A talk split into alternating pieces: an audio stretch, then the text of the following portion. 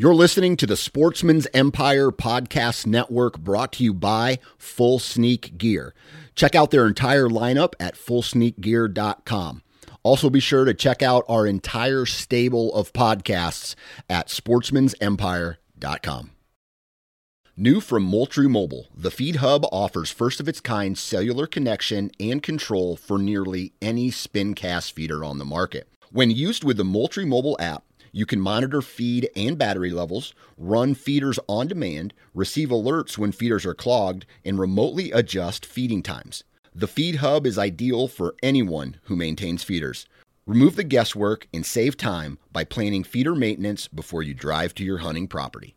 For more information, visit moultriemobile.com. This episode is brought to you by Visit Williamsburg. In Williamsburg, Virginia, there's never too much of a good thing. Whether you're a foodie, a golfer, a history buff, a shopaholic, an outdoor enthusiast, or a thrill seeker, you'll find what you came for here and more. So ask yourself, what is it you want? Discover Williamsburg and plan your trip at visitwilliamsburg.com. This episode of the Sportsman's Nation is brought to you by Outdoor Edge and their complete lineup of replaceable and fixed blade knives and game processing kits. Now, in my bag this year, I had the Razor Pro Saw Combo Kit. It comes in a very compact, handy carrying case, and one handle has the replaceable blade knife and the gutting blade. The other handle has the saw that comes with it. So, I use the saw to split the pelvis, and I use the gut hook to open up the cavity, and the blade to start cutting all the stuff out. Right, so uh, it makes cleaning a deer very simple, very easy, and the the knife is sharp. And uh, if you've ever had to gut a deer with a dull knife, we all know how much that sucks. So, um, take a look at the Razor Pro Saw Combo Kit and uh, head on over to OutdoorEdge.com and enter the discount code NATION30. That's NATION30 for 30% savings on your purchase. Welcome to the Land and Legacy Podcast. We're your hosts, Adam Keith. And Matt Dye. This is your number one resource for all things land. If you're interested in conservation, habitat management, hunting strategy, and rural real estate, this is the podcast for you.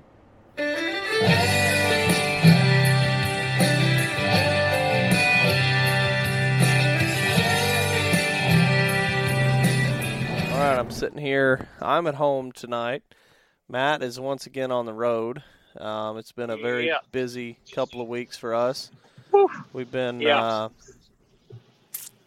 Iowa. You were in Kansas. Kansas. I'll be in Oklahoma, and now you're in Ohio. Ohio and West Virginia. Yeah. No, okay.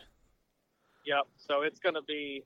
I'm, I'm trying to It's gonna be remember. Are you a new client in West Virginia or retainer client? So, so revisiting a couple clients from previous worked in Ohio, um, and a revisit in West Virginia, and then on to Ohio later in the week for a new client. Gotcha. A little mixed bag. Yeah, yeah. And I'm new client that I feel I feel bad for him. We've been. it's one of those where it's third time's the charm this week. First time uh, COVID positive test on his on his end, and the second time was that brutally cold, lots of snow um, week that we had, so we had to cancel again. So, gonna make it happen this week. Yeah, weather looks good out here, and and for you back home, and then in Oklahoma. So we'll have a lot of boots on the ground, covering a lot of acres, seeing a lot of cool stuff, which is always fun to be able to you know post on social media and follow up with people saying, hey, you know, these these are the guys that are out, out there taking recommendations and putting them into place, and um, here's what they're seeing, here's what is happening on their property. Um, so they're no different from anyone listening to this podcast right now. And, you Yeah. know, just hopefully it's fuel for everyone getting out there and, and working hard, um, wanting to see improvement and be the best land steward they can. Yep, for sure. Before we jump into this podcast, we will remind you guys that one of our partners that help uh, make this podcast happen each and every week is Stratton Seed. You can check them out at gostrattonseed.com or you can order online at shoplandlegacy.com. For everything with with all the food plots that are going to be planted this spring. Uh, it's already time to start thinking about that with the Ancestry blend, Heritage blend, Game Changer 1.0s, Game Changer 2.0s, Wild Wings.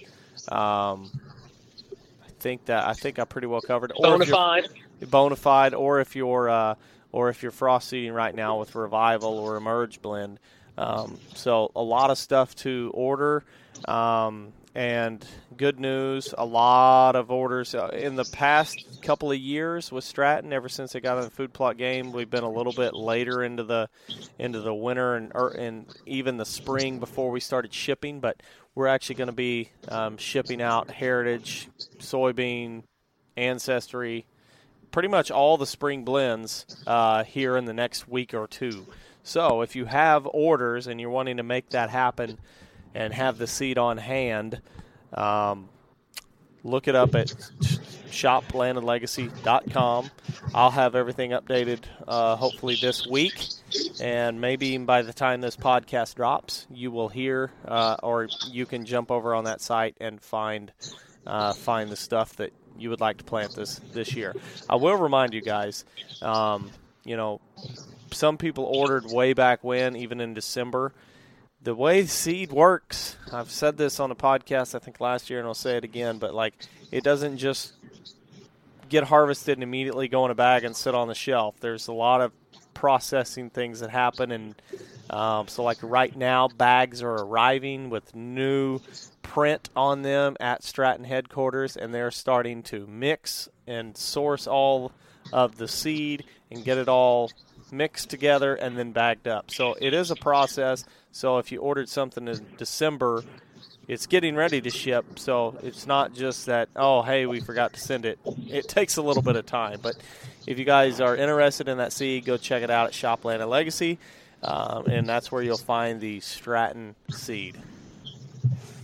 Also on the shipping for 2021, it's shipping during 2021. So I think everyone can can expect potential uh, longer time frames. That's out of everyone's hands at Stratton and certainly Land and Legacy. It's total third party stuff. So, and I will uh, say, so for you guys um, that don't know how it works, we we don't have the seed.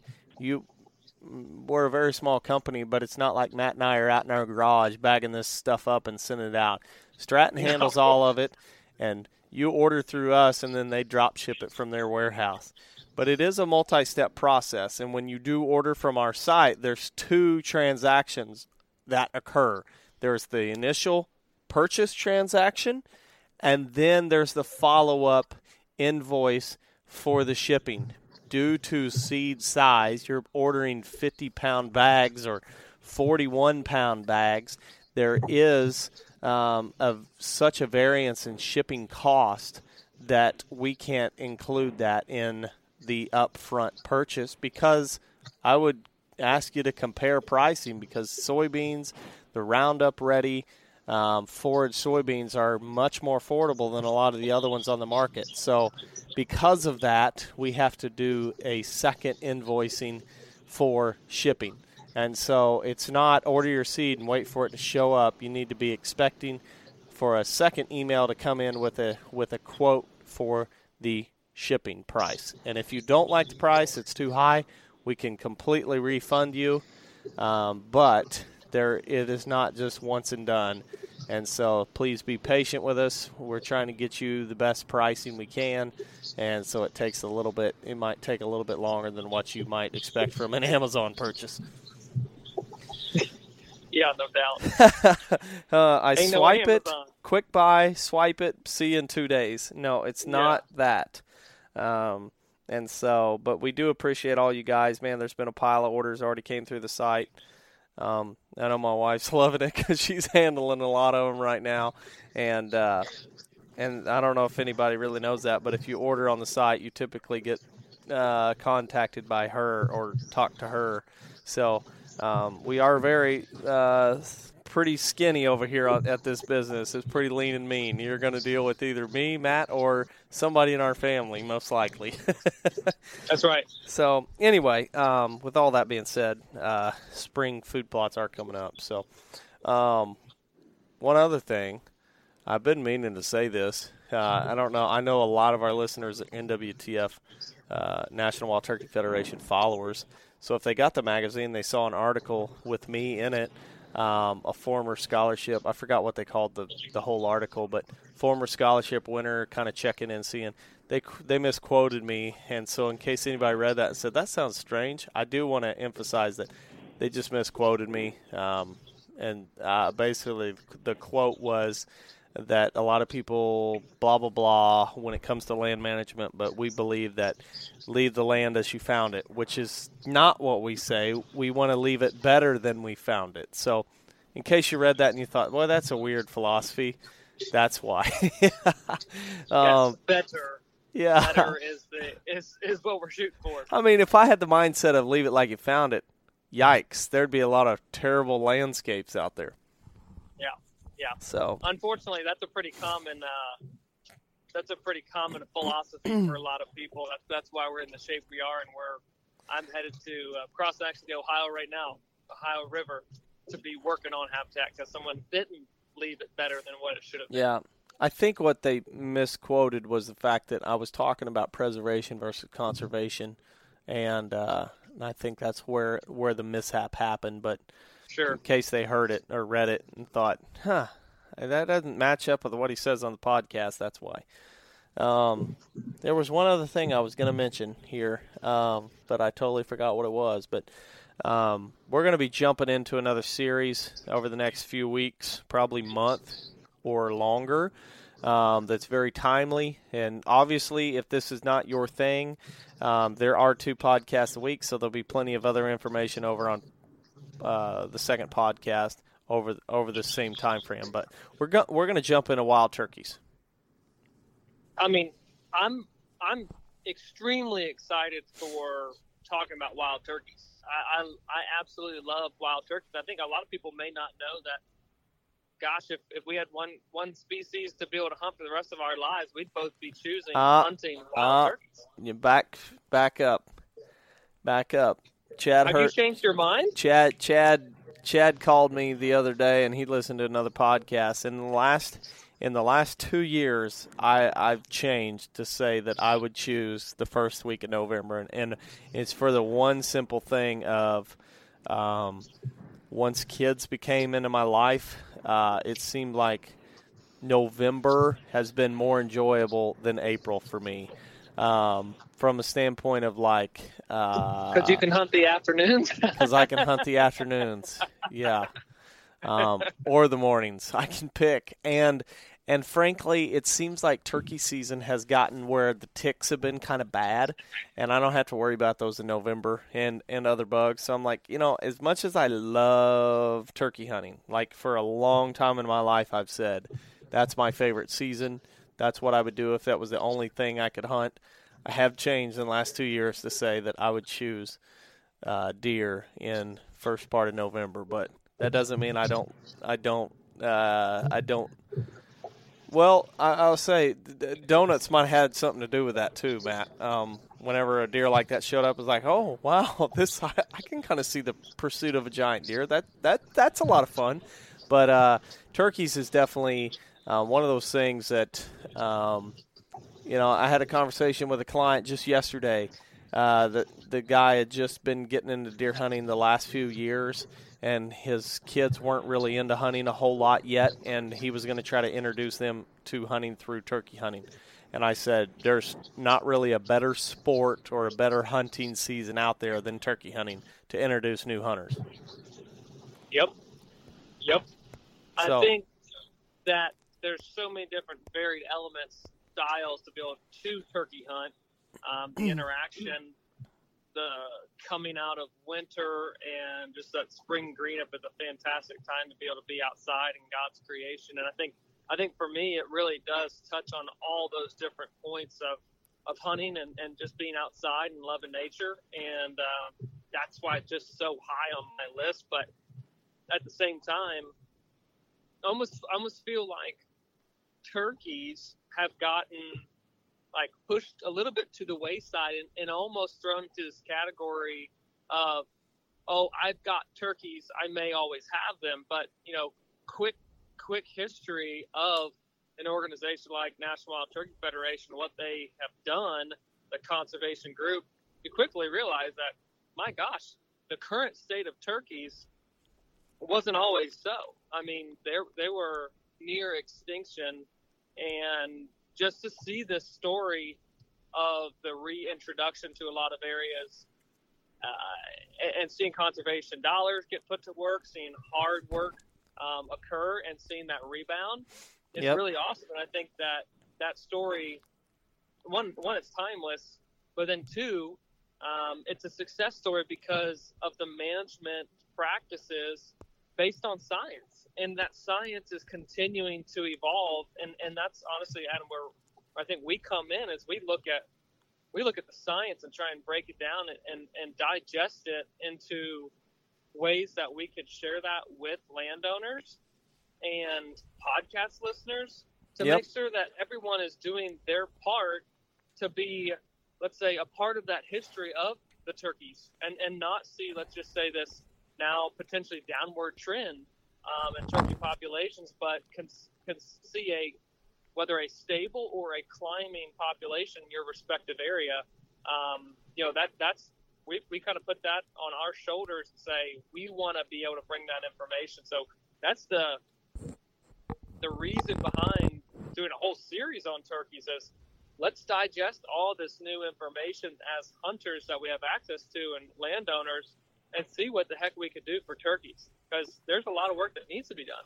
Absolutely, and you know this will be a podcast in the future, but uh, really talking about the practices that that we should be utilizing now versus what we've been told over the last 20 years from from the, the, the hunting community on, on what land management really looked like. But I think there's a lot of practices or a lot of terminology with turkeys that seems – to be relatively new for landowners and turkey hunters in general, such as brood rearing habitat and nesting habitat and um, and old field and, and, and various forms of habitat features that are that are highly productive for turkeys when you know frankly in the past I think a lot of people thought well hunt cattle farms hunt dairy farms plant chufa and uh, you might do a little bit of burning, and your turkey should be all right.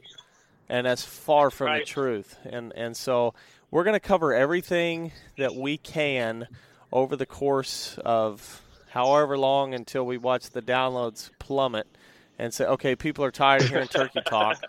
Um, but we're going to cover some the science side of it and things that, as a landowner, what we can be doing now and into the into the growing season, into spring green up, and throughout the rest of the year that can ensure that at least we're doing our part to help turkeys on the habitat side from various forms, whether it be from from a nesting hen to a poult to a uh, to to an adult tom.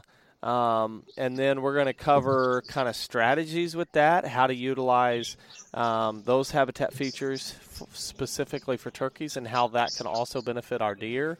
And then uh, we're probably going to talk hunting strategy, and then that will lead right into hunting success. Uh, and I say that pretty. Yeah, and uh, you know, we're going to have on, you know, several guests, and Kyle and Frank will be chiming in. They're their knowledge of wild turkeys is very, very extensive. Um, as you guys probably can go back and listen to other podcasts that they've been on, but um, the ones here in the future on this wild turkey series, you guys will hear them discuss in great detail diets, life cycles, life history traits of the wild turkey that um, are very imperative to knowing or, or that the, the next steps into habitat management, why we need these features on the landscape. So um, there's so much interesting information about wild turkey.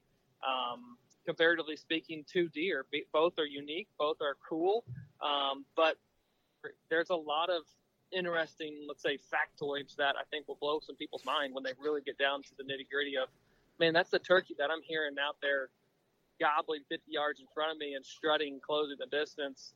Um, when you, when you really know the science behind what allows that turkey to be there in front of you, it's just fascinating. Yes, for sure. And I think uh, you know we get that question a lot with clients. Is like I want to be doing. It's not. It's not like the things we do for deer is drastically different than the things we would do for turkeys. But there are some little conformities that you could do that would make it to where if you really knew what you were looking for, you could look at a property and be like, okay, this one's clearly set up for more of a turkey hunting, turkey producing farm rather than being a deer hunting specific property. Um, Sure. But they're not that far off. So for the deer hunters who are like, uh, I'm not a turkey hunter, don't turn it off just yet because I think.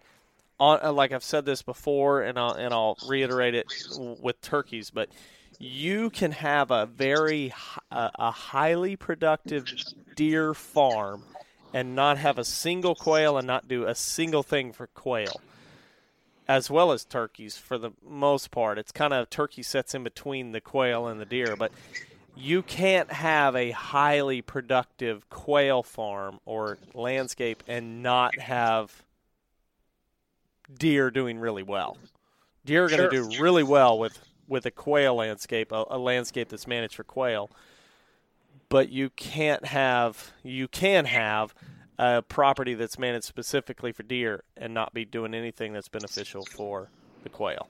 And so you could say the same thing about turkeys. If you really focus on managing for turkeys and healthy turkeys, your deer are going to do really well. But you could manage if you manage just for deer. You're, there's things that you were doing that wouldn't affect the turkeys at all, and, and honestly be a little bit negative uh, for them if you did some stuff that we've seen out there in the social media world.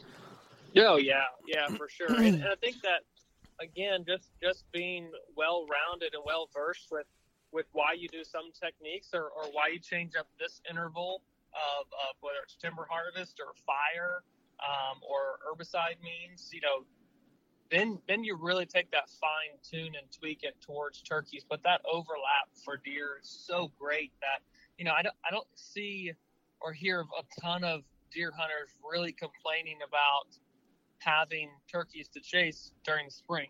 You know, it's not generally one of those, oh gosh, I you know, I just got so many turkeys. You know, usually it's like, oh my gosh, another opportunity to, to get outside or another opportunity to, if you're a landowner, to be able to lease from a hunting operation. Um, there's just so many additional benefits to having robust turkey numbers. Um, and I think that with such varied numbers across the landscape. There, there's some areas of the country right now that are having or experiencing boom um, in their turkey populations. Think of a lot of things like the Pacific Northwest, um, or there's there's areas in Canada um, that are having lots of turkeys and, and seeing that population increase. But then there's also places across the country, the Southeast, Mississippi, Georgia, South Carolina, Kansas, Nebraska, where where literally seasons uh, bag limits are decreasing because uh, turkey numbers are hurting, and so we need to keep all of the all of that in mind when we're talking about turkeys and turkey numbers. Um, but but regardless of where you fall on that spectrum, it's not going to hurt to hear how to manage turkeys because you may find yourself, unfortunately, maybe um, on, on, on the, the decrease side at some point or another. Um, but regardless, it's fun to be able to learn the details about turkey numbers and about turkey traits and what makes turkeys do what they do.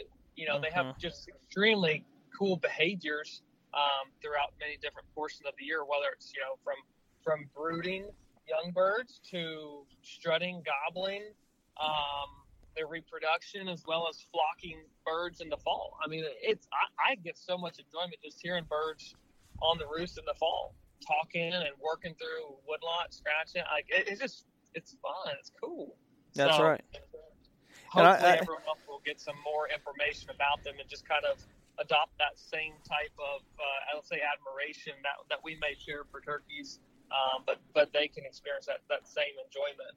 Yeah, for sure. Because I think, you know, if if we're describing the ideal farm for us, depending on where it's at in in the world, so let's just say here at at our home ground, um, what I would say is it's got a healthy population of white-tailed deer, healthy population of wild turkeys. It has a it's working towards or hopefully within five to ten years a healthy population of bobwhite quail, and you know, and all the other non-game species um, are abundant as well. There's a lot of pollinators. There's a lot of birds, songbirds. Um, there's a lot of insects um, that that just aren't classed in the pollinator world.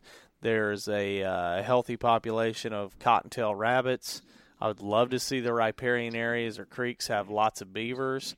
Um, therefore, because of the beavers being a keystone species, there's a lot of different, um, you know, waterfowl that migrate through, and then just a whole plethora of other birds or animals that we didn't even mention. Um, that's in an ideal world. That's what you're building, and and if you have that, you know that if as long as you're staying on top of your herd management, that the deer are thriving, um, and there should be some doggone big bucks around. Um, and if I'm in the northern climate, I'm not only just managing for deer, but I'm trying to manage for turkeys, and I'm trying to do my part to help the ruffed grouse as well. Um, and and so I think that as deer hunters, we've really really missed the boat and struggle to fall into the idea that there's these certain practices that we should do, but stepping back and looking at them from a from a big picture standpoint, it's it's really not a drop in the bucket uh, when it comes to improving the land, and I think that's where we've we really got to get better about uh, looking at land management from the standpoint of removing the product endorsements and sponsorships and going, okay, what is the point of this? Like, where am I? Wh- what is my biggest bang for the buck? What is actually creating a landscape that's healthy? That when I do leave or hand this down, I don't really have to sweat that the wildlife are going to flourish because I've done the work. Yeah, that that has a that has a ton of, of value added. Whether it's just a, a lifetime of living on the land or you know with the land, but it it's a it is that responsibility that we have and i think that responsibility first and foremost starts with getting quality information and, and i think that i'm not trying to pat ourselves in the back but when we when we focus on sources of research and the most up-to-date research that we can get our hands on and then mm-hmm. disseminate that out that's the best that we know. And that's and that's that's like the latest greatest most important information from a, a, someone who it calls himself a conservationist who wants to be a land manager has to grasp and hold on to for dear life because the money that goes in to that research you know hopefully that output is valuable, real, practical experiences and recommendations that then we put on the landscape. We take that information, change it, transform property to improve what we found in research to to not be productive.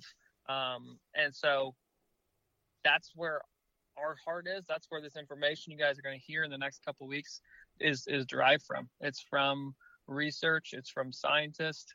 And um, sure, there's going to be obviously our own personal observations, um, but the base and the facts and the numbers all come from that and stem from that. And you know, hopefully take take let's say some refuge in the fact that this is this is as good as the information can be. Um, that's going to get me the results on my land that I'm looking for, not it was a twenty dollar tool that I thought would change the how well turkeys reproduce, or I'm going to make turkey nest sites because I can make buck beds, kind of thing. It's it's not like that that sort of information. It's very very um, scientific based, and again, yeah. we're not trying to be nerds, but we want to make it as just impactful as as possible because there's there's really not much more frustrating than going out. Adam, I don't know how many tanks of fuel that were cut this week uh, when it came to chainsaws, but but imagine if if all the sweat equity and hard work we had that we did what if that was put into a practice that that was not the right practice for Ah. that piece of property that acre of property or those let's say acres that we impacted like what if we were doing something that was just spinning our wheels? That would be so frustrating to do that. And that's again why we just rely heavily on on that quality information to make sure that what we do the time we spend is is um, impactful. For sure, for sure. Um, we've used that analogy before that, you know, we, we were talking about predators, but there's a lot of practices out there that could did, could fill the gap of the predators uh, in that analogy. Is like how many times you go out and take a tree, an invasive tree, and just cut it down, knowing that it's going to require herbicide to kill it, but you're just like, ah, I'll just cut it down. How many times you do that? Probably not very often, and there's a lot of practices out there, especially in well, I, I almost said especially with turkeys, but everything. Uh, deer probably more than anything because that's where most people are, are focused at first and foremost, which is fine. But um, they're they're choosing practices that are just spinning wheels, wasting money, wasting time, and five years from now you're going to look back and say, "Ugh, that was a that was a lot of time wasted." Yeah, I mean, and the and the last thing we would want to we would want to have you experience as a listener is to be doing and implementing these practices, maybe not to the degree that um, that they need to be done, and then and then still experiencing, let's say, a decrease in the population. My Yeah. gosh, that would be, that would be tough. Uh, and and yes, these these these populations um, that we're talking about, it's they're not they're not a um, a property specific animal. They're a landscape animal. So it doesn't fall rests solely on your shoulders. But at the same time, when you have good, clear information, that means that then you can communicate that to the people who are around you, let's say your neighbors, and then create that neighborhood effect of just solid habitat. That's and right. so, um, you know, again, it, it all it all has to start with good, solid information. So that's what we're going to pack this series with, and I'm excited to talk about it and uh, bring on some people who um, have more experience with it than than us, but um, just have these awesome conversations about the amazing wild turkey. Oh, what I was going to say um, that I forgot about at the beginning was be sure to go to our YouTube channel. We've been delayed at getting some videos out there on it over the last few weeks for the simple fact that we've been traveling so much. um, I, I, it, it's it's very difficult with our travel schedules to go to our farms, which are an hour or some uh, away, shoot videos, and then have the time to send them in, send them to our producer, get them all produced, then post them in the meantime while writing reports and doing plans and traveling. So we apologize for that, but we do have two turkey hunts coming to you guys this month because it is March when these podcasts drop. That one of them, well, they're both good hunts, but one of them is just unbelievable, and uh, um, so that's going to be over on our YouTube channel. Just search Land and Legacy, subscribe. Be sure to hit the the little bell sign to, uh, you know, Matt. I think every time I say that, I think of that podcast you and I listen to. Is like, be sure to click that little bell. You know what I'm talking about? No, I'm drawing a blank on Unashamed podcast. When he says, "Go, Oh, go yeah. when you're on YouTube. Be sure to uh, hit subscribe and click that little bell so you can be notified Yeah. every time we post." So yeah, click that little bell so you can uh, be notified every time we post a new video. There's going to be several this spring, and uh, we're we're hopeful that you guys will follow along. But uh, and just remember that yeah, we might call a lot, but we kill a lot of birds. I had to say that. I had to say that. Yeah. Oh, Uh, yeah, that that's been a common comment on some of our videos. We call too much. Well, we're killing I just like turkeys. to hear him gobble back. yeah, Gosh. Yeah. And I didn't think you wanted to see ten minutes of stale air. I thought you wanted to hear turkeys gobbling. So That's right. That's yeah, right. anyway. So. Uh, I, I hope people are gonna gonna listen to this series. We're gonna have some turkey biologists on, some research re- research head people, and and uh, then we're gonna put that through layman's terms and how you can utilize it on your farm. So Yep. sure. Anyway. I look forward to it. Yeah, I'm I'm excited, Matt. Be safe in your travels, guys. Thanks Yep. again for listening. Um, we haven't uh, I haven't plugged any kind of uh, any any uh, request for uh, reviews over on iTunes. So, guys, please search Land and Legacy on iTunes. Leave us a five star review. That would be great. Help support us. Um, and man, um, continued support from you guys has been phenomenal, and we can't thank you enough. So, we'll see you here next week. See you guys. Yeah.